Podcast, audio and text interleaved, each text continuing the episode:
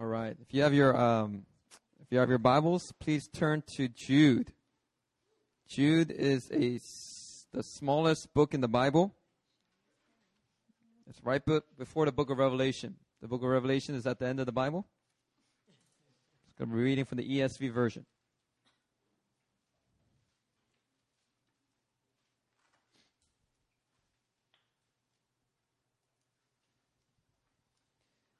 Jude. Jude chapter 2. Right, exactly. There's only one chapter. So there is no chapter. It's the shortest book in the Bible. Now, uh, before I read from the scripture, uh, first of all, I just want to welcome everybody. Uh, well, I guess you guys are welcoming us more like. Uh, but first of all, I just want to, um, Pastors Aaron and Pastor Aaron and I, we just want to commend Pastors Caleb and Mina. Uh, they're doing an amazing job of shepherding this local New Philly campus, and we are so proud of them. Do you guys appreciate Peter, Pastors Caleb and Mina?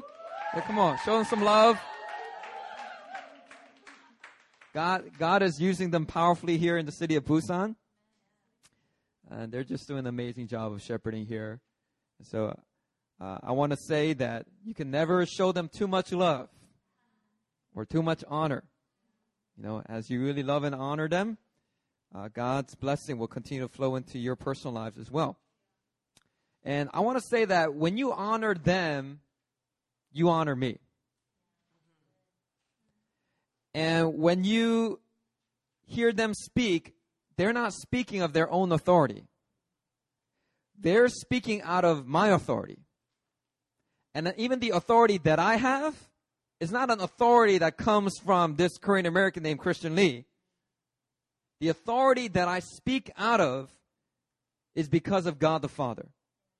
Because He has set me as the set man and lead pastor over this movement. Pastors Aaron and I are been set as the lead pastor, spiritual mother and father of this movement. And so our authority doesn't really come from man. It's not like there's a board of men that got together and said, we elect Christian and Aaron to take charge of this movement. No. There was a board in heaven called the Father, Son, and Holy Spirit. And they said, we have some concerns about this gentleman named Christian. Aaron's all right. But Christian's got some stuff. But you know what? We're still gonna we're still gonna call him and choose him, and we're gonna set him as a set man over this movement. And so that authority comes from God, and with that authority that I've been given by God, I have appointed Mina and Caleb to really shepherd and lead this movement. Everything that they need to be successful at bringing forth a dynamic, powerful, fruitful ministry here in Busan, they have. They have because the Spirit of God is in them. The relationships that they need to access all of the graces that they need is all available to them. They have an abundance. They have an abundance. And Aaron and I just want to say how happy we are again. I just want to say how happy we are to be with you today, uh, especially to all the new members of the house that have been faithfully coming out and worshiping, going out to small group, and just learning more about Jesus, stewarding your inheritance. We are proud of each and every one of you. And we're also very happy that you guys were able to receive Pastor Benjamin and Sonny and baby Alethea here a couple weeks ago. And I, I heard that Pastor Benjamin did his thing. And I hope that you received all of the grace that God was releasing on that Sunday through him. You know, and I just want to uh, really say that uh, that is um, our mentor. That's uh, for Pastor Aaron and I. That's our spiritual mother and father, and they speak into our lives with great authority, and they keep us accountable. But not only that, they speak life into us.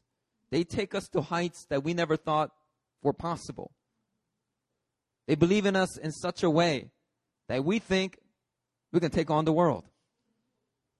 You know, and so when you really honor them, that was uh, very personally a blessing to us. So thank you also for receiving them here. And so it's a It's a great joy to be with you guys here today. Uh, so today we're going to look at the letter of Jude, the shortest book in the Bible. This letter was written by Jude, the brother of James. Now, this is most likely James, the Lord's brother, as the Apostle Paul said in Galatians chapter 1. It's probably uh, the brother of James, who was the brother of Jesus. And it was written around AD 65 and between 65 and 80 AD. Now, the author in this letter writes with a very pastoral heart. He's calling the church to contend for the faith. Everybody say contend for the faith. For the faith. Now, some people say defend the faith. I don't like that. We should never be on the defensive. We need to be champions. We need to contend. We need to fight. You know, a heavyweight boxer never wins a match playing defense the whole time. If he's all up against the ropes, that tells you he's about to, he's about to lose. When we contend for the faith, we ain't up against the ropes and the devil's all pummeling us. All right, we're like Manny Pacquiao in his heyday. Are we coming at you? You know, and, he, and he's still coming strong, right? Um, Manny Pacquiao's a boxer. He's a, he's a very, very good boxer, by the way. Uh, and so the author calls the church contend for the faith, and then he gives us warnings about certain people that had infiltrated the church. I want you to read verse 4 with me. Look at verse 4. I'm going to read in the ESV. For certain people have crept in unnoticed who long ago were designated for this condemnation. Ungodly people who pervert the grace of our God into sensuality and deny our only Master and Lord, Jesus Christ. So the author here is giving warning against these people, and then he uses Old Testament examples like the Exodus, Sodom and Gomorrah to reinforce his warnings. Look at verse 8. Yet in like manner, these people also, relying on their dreams, they defile the flesh, reject authority, and blaspheme the glorious ones. So he even uses uh, later on here in verses 12 to 13, he uses very poetic descriptions to expose what these false teachers are like. He calls them hidden reefs, waterless clouds, fruitless trees that are twice dead and uprooted, wild waves with shameful foams. Very poetic, right? Wandering stars. Anyway, he uses all kinds of descriptions to expose these false teachers, all right? And so let me review the entire book for you. All right. I know it's a very difficult task, but let me do that for you right now. So let's review. The false teachers, according to the book of Jude, they're described this way. Verse 4 they were designated for condemnation. They are ungodly. They pervert the grace of God. They deny the Lord Jesus Christ. Verse 8 they rely on their dreams. They defile the flesh. They reject authority. They blaspheme the glorious ones. It's probably talking about angelic hosts. They blaspheme all that they do not understand, and they are destroyed by their instincts. Verse 16, they are grumblers. They are fault finders. I don't know what malcontents are. ESV, man. I don't know what language, what culture they're using. But uh, NIV says fault finders. Um, they follow their own evil desires. They are worldly. Verse 16, they are loud-mouthed boasters. Verse 16, they flatter others for their own advantage. And verse 19, they are devoid of the Spirit. Okay. So this is talking not about wandering sheep or deceived sheep. These are talking about false teachers. They are devoid of the Spirit. What does that mean? That means that the indwelling Spirit of God is not in them. Every Christian, when you get born again, the Bible says that the Spirit of God comes to live inside of you as a deposit, guaranteeing the everlasting life that is to come. So once you get saved, you got the Holy Spirit in you. No matter what you do, you can't chase Holy Spirit out of you. But these men here, these false teachers, are devoid. They're void of the Spirit. They don't have the Spirit. So these men are wolves trying to come in like with sheep's clothing. And their, their behavior here is described very vividly for us. by the writer of Jude. Now, what is the main result of these false teachers coming into the church? You gotta look at verse 19. This is the, the fruit of their labor. Verse 19, they cause divisions. It is these who cause divisions. You ever wonder why there are so many divisions in the church? You know, for Korean Americans, and I'm a Korean American, so I'm going to speak about my experience if that's okay with you. Korean Americans in America, they have so many experiences with church splits. And each side, they say, they claim that they're doing the will of God. No, this lead pastor, he is chosen by God. You cannot resist him. And then the elders are like saying, no, he's corrupt. No, he's cheating on his wife. Where's the evidence? We know by prophetic discernment that he's cheating on his wife. And they go to lawsuits.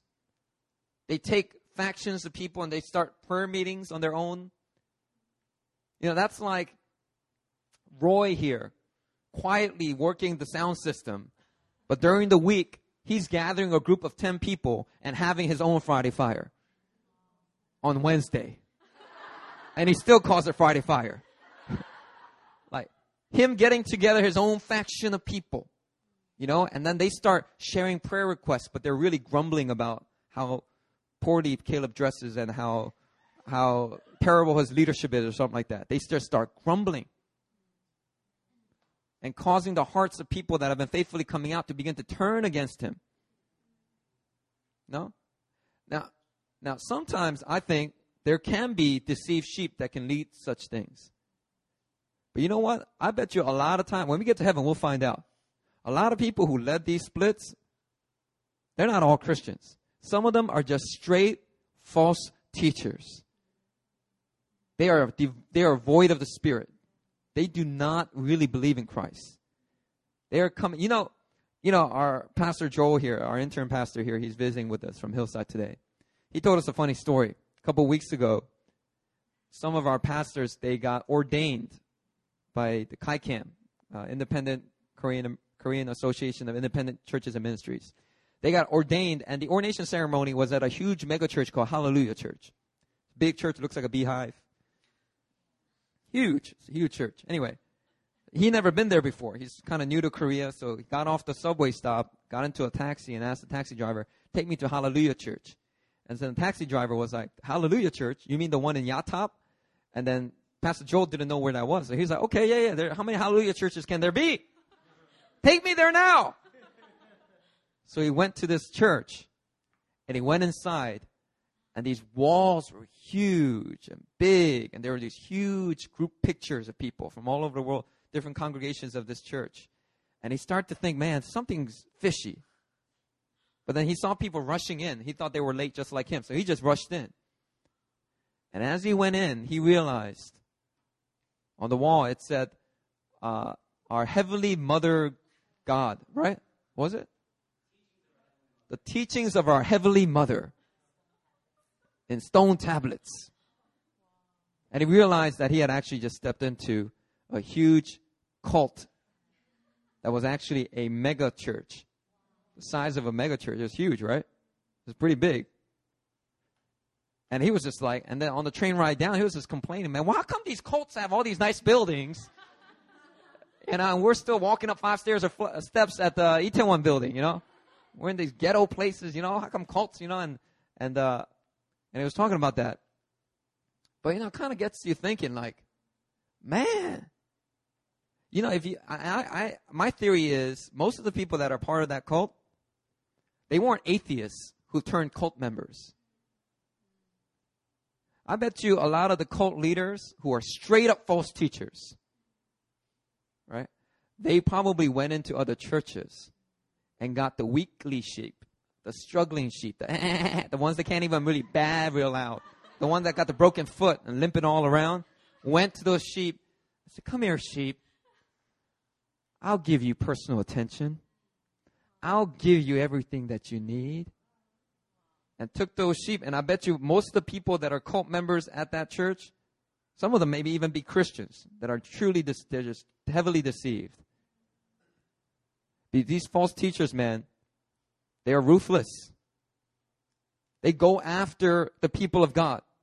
They are seeking to destroy the church of God. And so the writer of Jude here, he warns against them because the ultimate result that they're going for is to cause divisions. The author not only warns against these teachers, but he pronounces judgment over them. And says they're going to get destroyed by aligning them to Old Testament examples of judgment, like Sodom and Gomorrah, and Cain and Balaam and Korah. If you read the accounts of what happened, they got judged. The earth opened up, swallowed them alive. That is the judgment of God. I mean, that is not like a coincidence. Like, oh man, crazy earthquake happened the other day. all the people that are part of the idolatrous sin, they happened to be where the earthquake split open and they all went in with their families and children. nah, man, that was that was judgment of God. That's judgment of God. Um, and so he he passes judgment over these false teachers and says, you know, man, they they were they were designated for this condemnation. Man, man, so I mean, he's he's pronouncing us a very harsh judgment. Then he gives us a bunch of exhortations. And then he ends the letter with a doxology. Now, I want us to look at this doxology. This is what I'm going to focus on today. Verse 24 and 25. Now, a doxology is simply a brief expression of praise unto God. Oftentimes it has like a structure, like a haiku. Got a certain structure, but this one doesn't follow that structure. So anyway, look at verse 24 and 25. Now to him who is able to keep you from stumbling and to present you blameless before the presence of his glory with great joy, to the only God our Savior through Jesus Christ our Lord, be the glory, majesty, dominion, and authority before all time and now and forever. Amen. Everybody said? Amen. Amen. Now, this doxology expresses the power of God to preserve his people. All right, the verse said, To him who is able to keep you from falling. In fact, this doxology repeats in the active voice what the author already stated at the beginning of the letter in the passive voice. Let me show you what I'm talking about. Look at verse 1. Look at verse 1. We'll read that together. Jude, a servant of Jesus Christ and brother of James, to those who are called, beloved in God the Father, and kept for Jesus Christ in the ESV, but if you look at the footnote, it can also be translated kept by Jesus Christ. It's in the passive. Those who are beloved, who are called, who are kept. So the author here in the end of Jude repeats what he's already established at the beginning of Jude. But it's kind of like backwards. At the beginning of Jude, he says it in the past tense, in passive voice. At the end of the Jude, he, he says it in active voice. Isn't that interesting? But it's not either or, it's both here. So the author is opening the letter and closing the letter with the same theme, and that theme is the keeping power of God. I want everybody to say that. Keeping power of God. Power of God. The doxology is immediately preceded by eight exhortations. These are they, they serve as antidotes to the false teachings that have infiltrated the church. I'm just going to list those eight exhortations. Uh, they begin in verse uh, 17, right? So he urges eight exhortations. He says, number one, remember what the apostle said. Number two, build yourselves up in your faith. Number three, pray. Not just pray, but pray the Holy Spirit. Come on now. Remember the last message I preached when I was down here? Uh, some of y'all weren't here. It's okay. Talked about the power of speaking in tongues. And I got all kinds of emails, by the way, after that message from people who listened to it in New York one gentleman, one gentleman was on a, an airplane.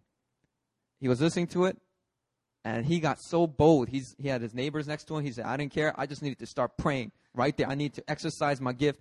He started praying, and then tongues just start breaking out. Thousands of feet in the air. You know, it helps because you're closer to God up there, you know. but he just started breaking out in tongues in the middle of the airplane ride.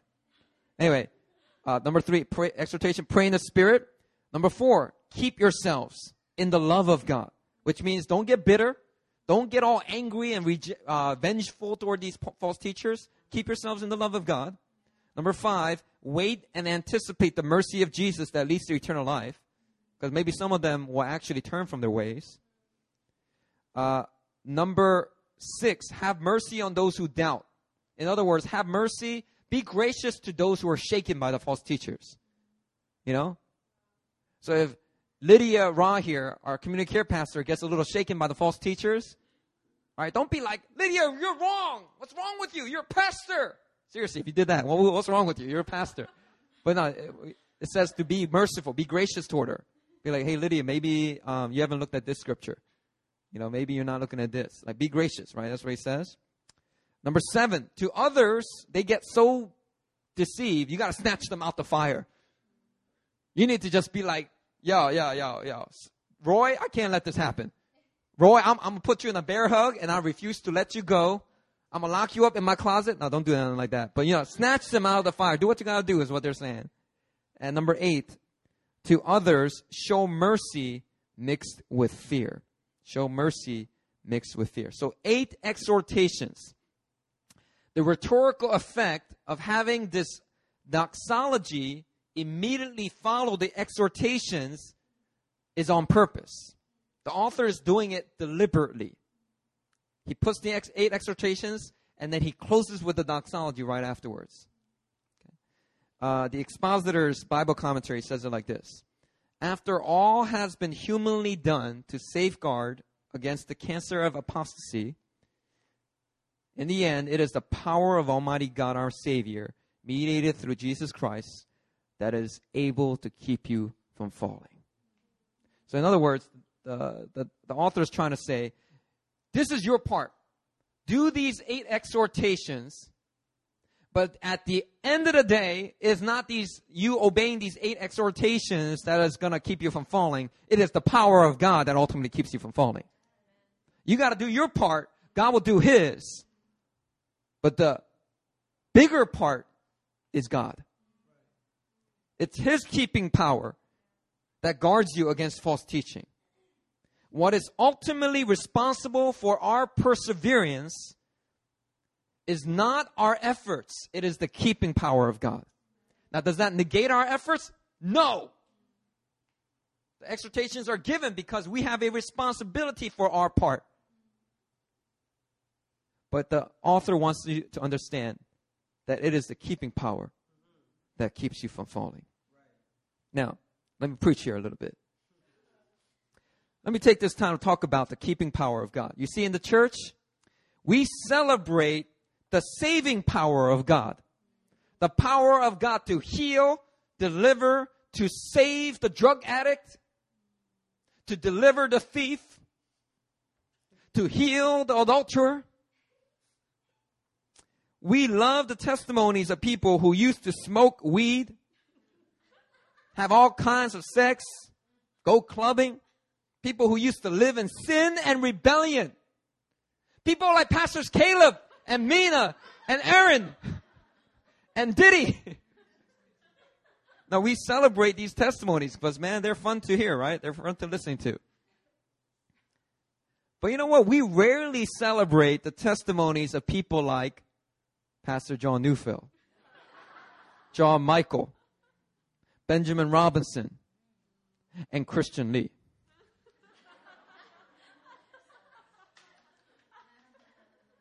People who have walked with the Lord faithfully over the years. People who have shared the gospel and brought many to Christ. People who have never had sex in their life and they were virgins when they got married.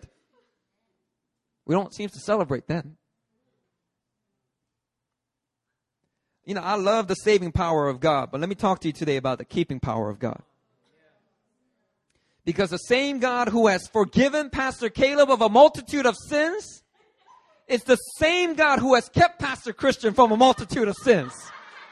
Hallelujah. Talk about that keeping power.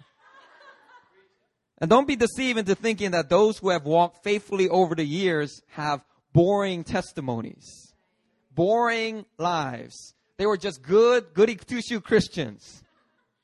And we think when we evangelize, we don't have a testimony to tell. Who wants to hear my boring testimony? Right, don't be deceived into thinking that way. You know, those whose lives exhibit the keeping power of God, they're the most exciting lives on the earth. When you walk faithfully before God, when you walk in the power of the Holy Spirit, your life is anything but boring. You know, think about it. You think getting drunk at a club, hollering at some girls, and then running away from Vietnamese gang is exciting? I mean, it might be exciting to watch it as a scene of a movie, but when you're the one running away from those Vietnamese gangsters, all right, that's not that's not exciting. That's foolishness. You can get yourself killed. You know, let me. My freshman year, despite the keeping power of God, I did slip into a, a moment of foolishness during my freshman year. I went to a club. I went to New York University. I was part of uh, the Stern School of Business, and Stern threw this uh, club for uh, all the students at the Flamingo Club. I don't know if it's still there. And, uh, you know, the moment we got there, the upperclassmen, they were waiting for us. They're, oh, freshmen, freshmen, come here, come here, come here. And we were like, we're all wondering, like, oh man, I don't have a fake ID. How are we going to get a drink? All this stuff. The moment we get in there, they're like, here, put these bracelets on. Hurry up, hurry up. So they gave us all like these bracelets that pretty much give you free drinks all night. And some of my classmates, my freshman classmates, they have never really had that freedom to just drink at will. So man, when they got that bracelet, it was like, yeah! And they just started drinking the night away. And it was crazy. And at the end of the night, we had to go home, but everybody was pissed drunk. Everybody was drunk all over the place. I had to look for all my friends. I'm sorry about using that word. They were drunk. They were very drunk. And my concern was especially for, for the women. So I started looking for all the uh, freshman sisters freshman girls, especially even the Christian girls that were there. You know, and uh, they're they're all drunk. They're all drunk everywhere. Some of them were in the bathroom throwing up. I mean, and so I start carrying them one by one out out to the um, and putting them in a taxi and, and make sure they go home safely. And so I carry one of my um, Taiwanese friends out the club doors, and then I try to go back to get some of my other friends. And then this big black bouncer, he stands at the door and he closes it. He says, "No reentry." So I said, hey, hey, hey, man, man, I don't think you understand here, man. I got some friends in here. I got some lady friends in here, and they're really drunk, and they need my help. I need to get them home. I make sure. I just want to make sure they go home safely. He's like, no reentry. So all right, all right, all right, okay, all right. I, don't need, I don't need on that. All right, okay. I just kind of backed off. And then my Taiwanese friend, who was really drunk, she comes out of nowhere and she's all like, "Hey, what's the problem? Hey, let my friend back in. All right, what's your, what's your what's your problem?" And then the bouncer was like, hey, get out of here, little girl. And he grabbed her arm. When I saw that, I, I like ran over to him and I was like, get your hands off. I was like, I was just like, get your hand and boom, I got knocked out. Like something, I got knocked out.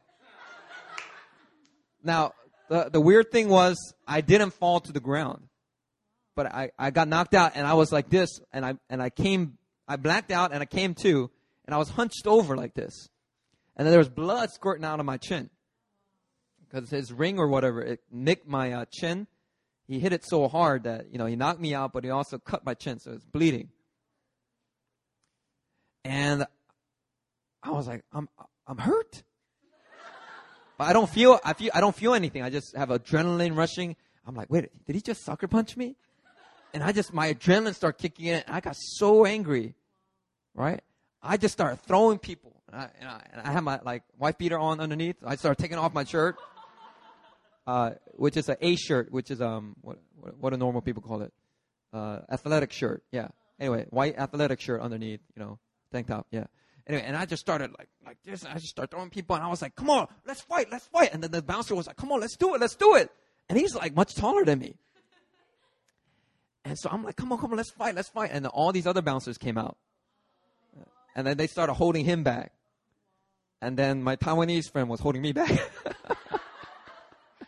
Somebody was holding me back, but anyway, they didn't. It didn't require three bouncers to hold me back. Uh, but uh, later on, I think back at that night, and I'm like, what an exciting testimony! God delivered me from that, from that, from that kind of lifestyle. Praise the Lord. Nah, you know what? If you, if you think about it, that's just foolishness. Man, if the bouncers didn't come out and stop the other guy, that other bouncer would have killed me that night. Like he could have seriously injured me, and I, it would it would have affected my ability to be the pastor here at New Philly. I mean, I could have. I, I already had suffered a f- few concussions actually up to that point, and I think that's why I got knocked out so quickly because because he just he just dinged me a little bit, and you know I already had I already had concussions.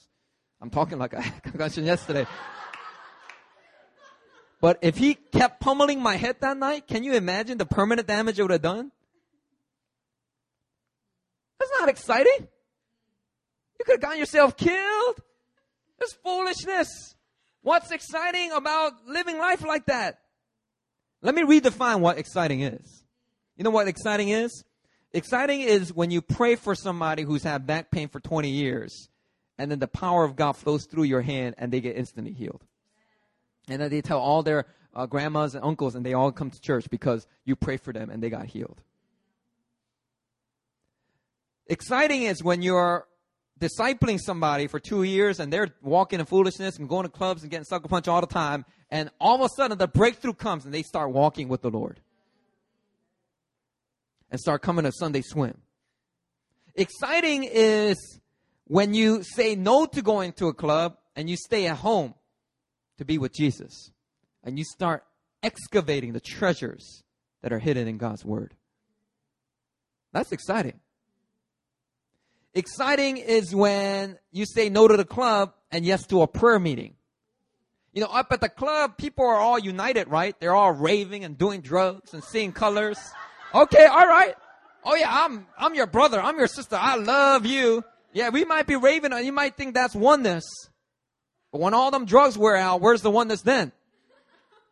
When you say no, exciting is when you say no to a rave club like that and you go to a prayer meeting where there's true oneness, where people are united with one heart, praying for a just cause, praying for good purposes on the earth. That's exciting. Don't let the devil define what excitement is. Because some people refuse to turn away from their sinful past just because they think the Christian life is boring. That is a lie from the pits of hell. What is exciting about running away from Vietnamese gangsters? What is exciting about getting sucker punched by club bouncers? What is exciting about waking up next to somebody you don't even know? What's so exciting about that? It ain't exciting when you get your girlfriend pregnant. It ain't exciting when you start seeing some of the consequences for your actions. There's nothing exciting about that. The most exciting thing is actually the spirit filled life. When you're at a retreat, somebody who's under demonic bondage, they start going bug wild. And everybody's like all scared. And you're the only one that will walk toward that person under the pastor's covering, of course. You have to get that person's blessing. And you go over and you start to do deliverance ministry and you start to help that person. And when you say, I command you in the name of Jesus to stop shaking, stop punching that other fella, stop flopping around like a fish, that person, the demons actually respond. Why? Because you have authority in your voice. Because you're living by the word of God. When you're not living by the word of God and you say stuff like that, it's not a hocus pocus, by the way. It's not like anybody who's a Christian can just be like, hocus pocus, I command your name of Jesus, stop shaking. No, there's got to be a real authority. I told you, right, my deliverance experiences, right? One of the prayer team members, who I will now from now on be keep unnamed, one of the prayer team members, you know, we were doing a deliverance session. This girl was like full on demon possession, like a demon manifestation. She was blacking out, just coming to, and she was just going crazy, bug wild, kicking, screaming, like scratching people, talk, talking in a different voice. You know, we're trying to help her.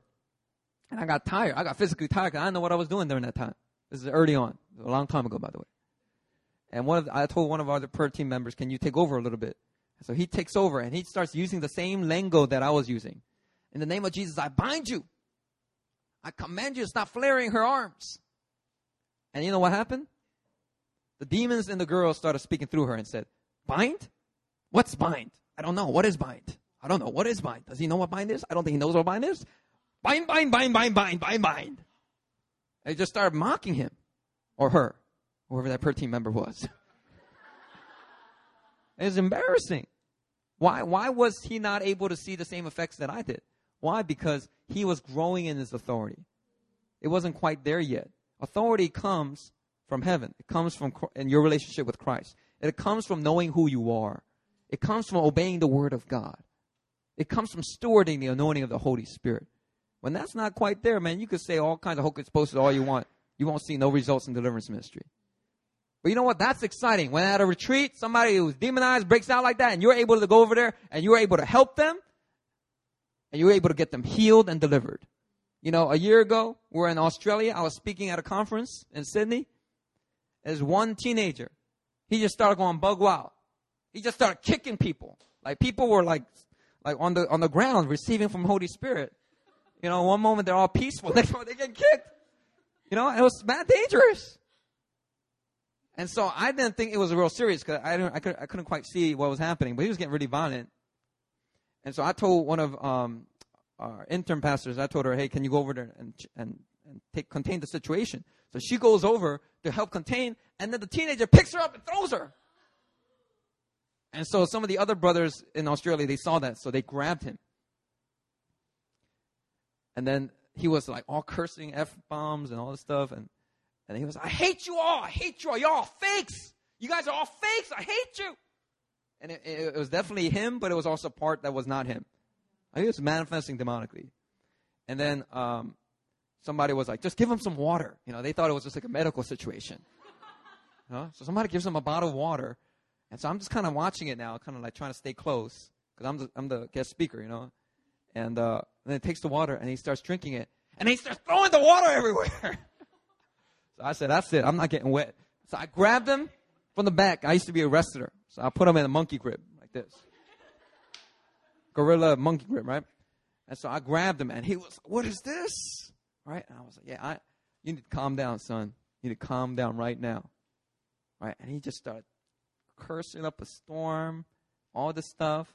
And uh, people were getting fearful, like they're getting freaked out. And I've never seen nothing like this.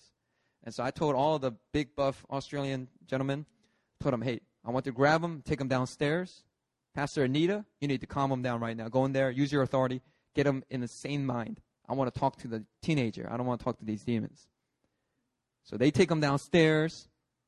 We got it all on video too. I mean, and then we and then and then after I wrapped up the service, I go downstairs and he's there and he's calm, but he refuses to talk to anybody.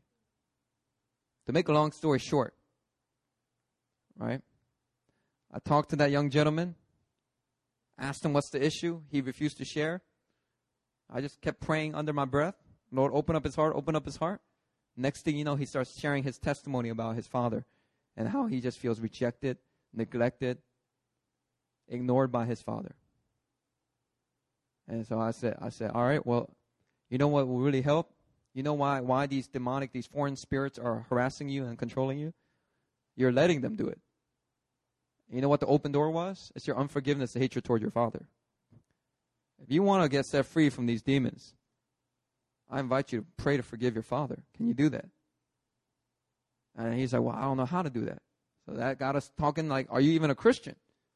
Then he realized he was just coming out to church all his life through his parents, but he had never made a personal decision to put his faith in Christ. So we led him to, to put his faith in Christ, and then I led him to pray to forgive his father. Next thing you know, like it took it. T- by the way, it took about an hour and a half.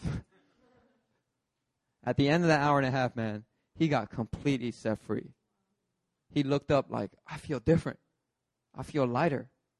You know, and, and he just like hugged me, and he was just like really just touched by the love of God. And then the very next day, he was, he was healthy. And then a year later, I saw him this past summer. He's doing real good. He needs a little more discipleship though, but he's healthy. He's not freaking out. That's exciting right there. Exciting ain't running away from Vietnamese gangsters. Exciting is chasing down the devil. It's chasing out the devil. That's exciting. The spirit filled life is the most exciting of all. And so here Jude 124 says, To him who is able to keep you from falling and to present you before his glorious presence without fault and with great joy. The word of God here says God's keeping power will keep you from falling. But you know, some of us here, we have a very low view of God's keeping power. We say to ourselves, what if I have my quiet time and I pray and I go to church, but I still go back to a life of sin? What if? What if I am meeting with Pastor Caleb, getting personal discipleship from him, and I still commit adultery against my wife? What if? Or even pastors. What if I have some sexual scandal and I lose my entire ministry? People have a very low view of God's keeping power. They, they have this high view of God's saving power. Oh, God saves. Hallelujah. I'm forgiven. But then the rest of your life, oh, good luck. And they have this very low view.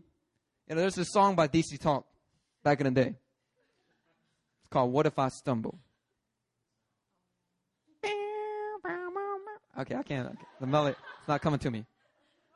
And the, the lyrics goes, What if I stumble?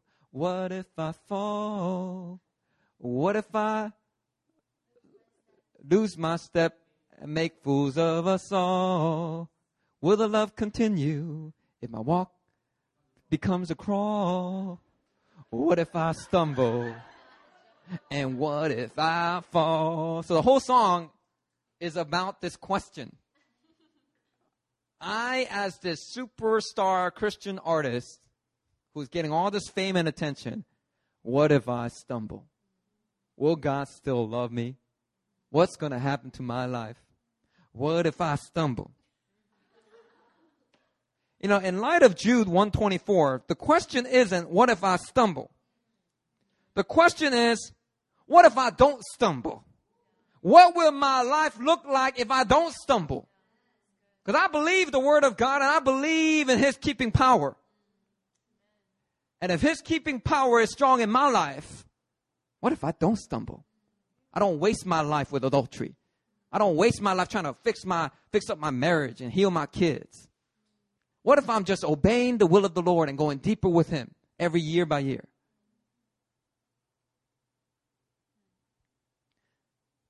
What will my look what will my life look like then if I don't stumble? you know, God's keeping power, it was never meant to stand alone for us to formulate a doctrine of what if we really mess up and walk away from Jesus, will we still get to heaven? That's what a lot of people think the keeping powers of God is all about. The perseverance of the saints. They think that's what's really, really about. What if I really jack up my Christian life and I really, really sin? Will I still go to heaven? Will I still have the gift of everlasting life? And they, and they try to formulate a doctrine like that, but that's not really the issue. You're asking the wrong what ifs. God doesn't even want you to entertain these what ifs. The Bible doesn't encourage you, think upon what if you stumble? Consider how your life will look like if you stumble. Because you might. That's putting more belief in your ability to sin than in God's ability to keep you from sin. I got so much faith for my sin nature. It is so strong and alive. All my faith is in my sin nature. That's just all, that's just not biblical. We're, we're getting deceived into thinking this way, though. God's keeping power was not meant to just a- answer these what ifs. If I really jack up, will I still go to heaven? The keeping power of God was meant to give us confidence and boldness to live this Christian life. Now think about the author here, right? Jude. He says, to him who is able to keep you from falling. Now, why does he even say this?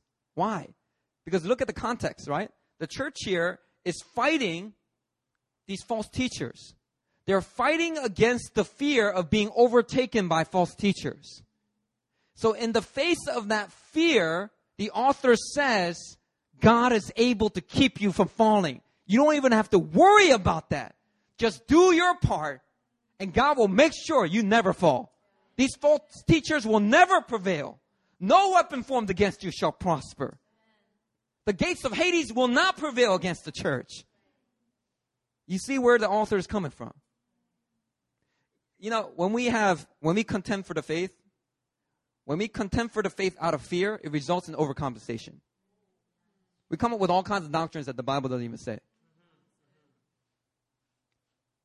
And but that's what that's what happens. We we get into this fear when we look at these false teachers, and we start to get into fear. And so the author is trying to liberate us from that fear by saying God is able to keep you from falling. So, so he wants us to have a faith-based contending for the faith, a contending for the gospel out of faith. This doesn't result in overcompensation. This results in boldness and confidence in the face of opposition. No matter what the false teachers do, you can stand strong in peace. You can stand calm and know that nothing that they do can destroy the church. There is no fear or presupposition that the church might fail or the church might get messed up. The presupposition is we cannot fall because God is able to keep us from falling. You know, 1 Thessalonians 3.13 says similar thing.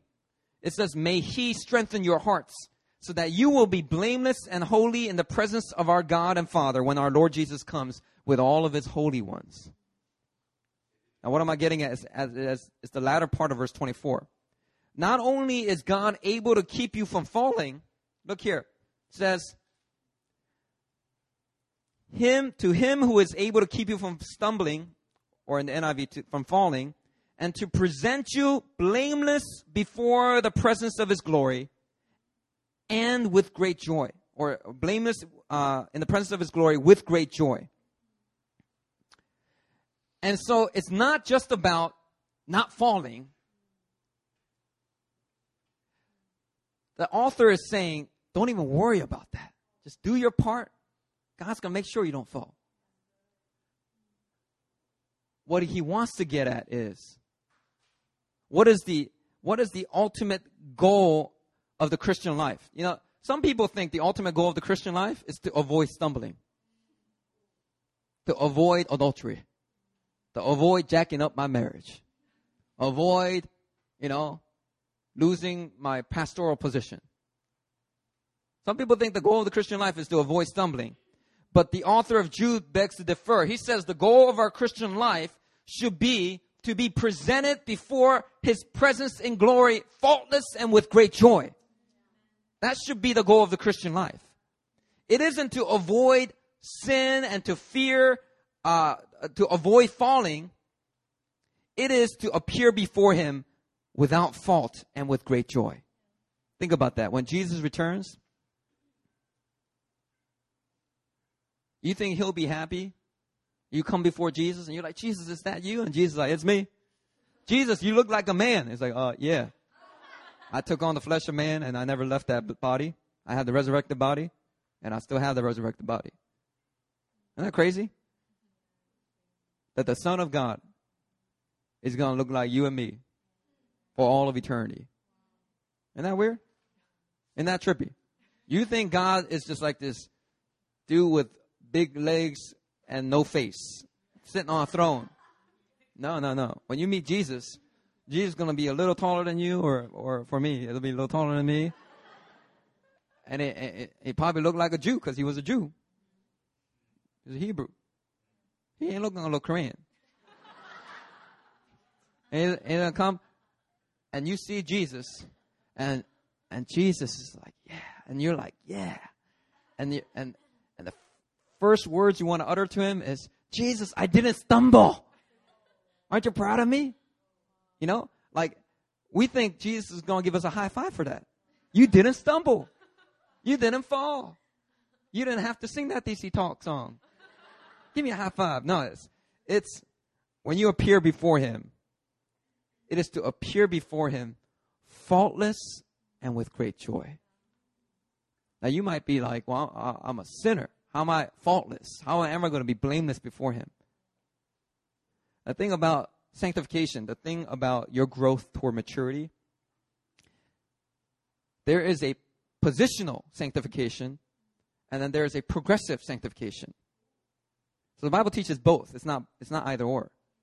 So the Bible talks about your positional sanctification, where God declares you holy as a past thing. It's a done deal by the blood of Jesus. That's why the Bible authors calls us saints, holy ones. Why? Why are we called holy ones? Why are we called saints? Because in the eyes of God through the blood of Christ, you are already made holy. It's a done deal. So God calls, declares it, you're holy. But the Bible also talks about you being made holy. So you're like, wait a minute, I thought I was holy, but now I'm being made holy? That's talking about the progressive sanctification of our faith. Now, when we appear before Jesus, when Jesus returns, Jesus already knows you have positional sanctification. He's not looking for that. He's going to be looking at the progressive sanctification of our lives. What are we going to present before Him? A life that just constantly was going back and forth, or a life that grew into His likeness more and more and more? So that when we appear before Jesus, thoughts of shame are distant. It's just victory. And you could appear before Him with great joy. The Bible doesn't say just joy. All Christians will appear before him with joy. Even Christians who backslide real hard and they were dealing drugs until Jesus returned, and they're like, oh no, I was dealing drugs on the day that Jesus returned. They will still have joy. Because they'd be like, oh, I was dealing drugs on the day Jesus returned, and he still saved me. Oh, praise God. I'm so joyful. Everyone's going to have joy, but not everybody's going to have great joy. Great joy is going to be reserved for those who have walked faithfully before God and walked victoriously before Him who is able to keep them from falling. Make that the goal of your Christian life, brothers and sisters. You know, that's my heart's desire, is to appear before Him faultless and with great joy. And it won't be with a boring testimony, tell you that right now. It will be with an exciting, dynamic, spirit filled testimony with all kinds of crazy stories and Jesus would be like, I want you to tell me them stories again. I wrote those stories, by the way. But I want to hear them. I want to hear them from your mouth. I want to hear them from your perspective. Tell me them stories, Christian. I'll be like, well, well some people thought they were boring. Uh, no, no, no. I don't think they're boring. You tell me them stories. Don't you want to hear about Caleb's crazy life before he met you, before he really turned towards you? No, that was foolishness. Tell me about that spirit filled life y'all were living down there. 1 Corinthians 1 8. He will keep you strong to the end so that you will be blameless on the day the Lord Jesus Christ arrives. So that you will be blameless on the day of our Lord Jesus Christ. The keeping power of God is strong, brothers and sisters.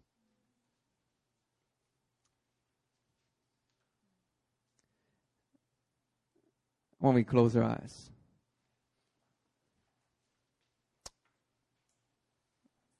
Thank you, Lord.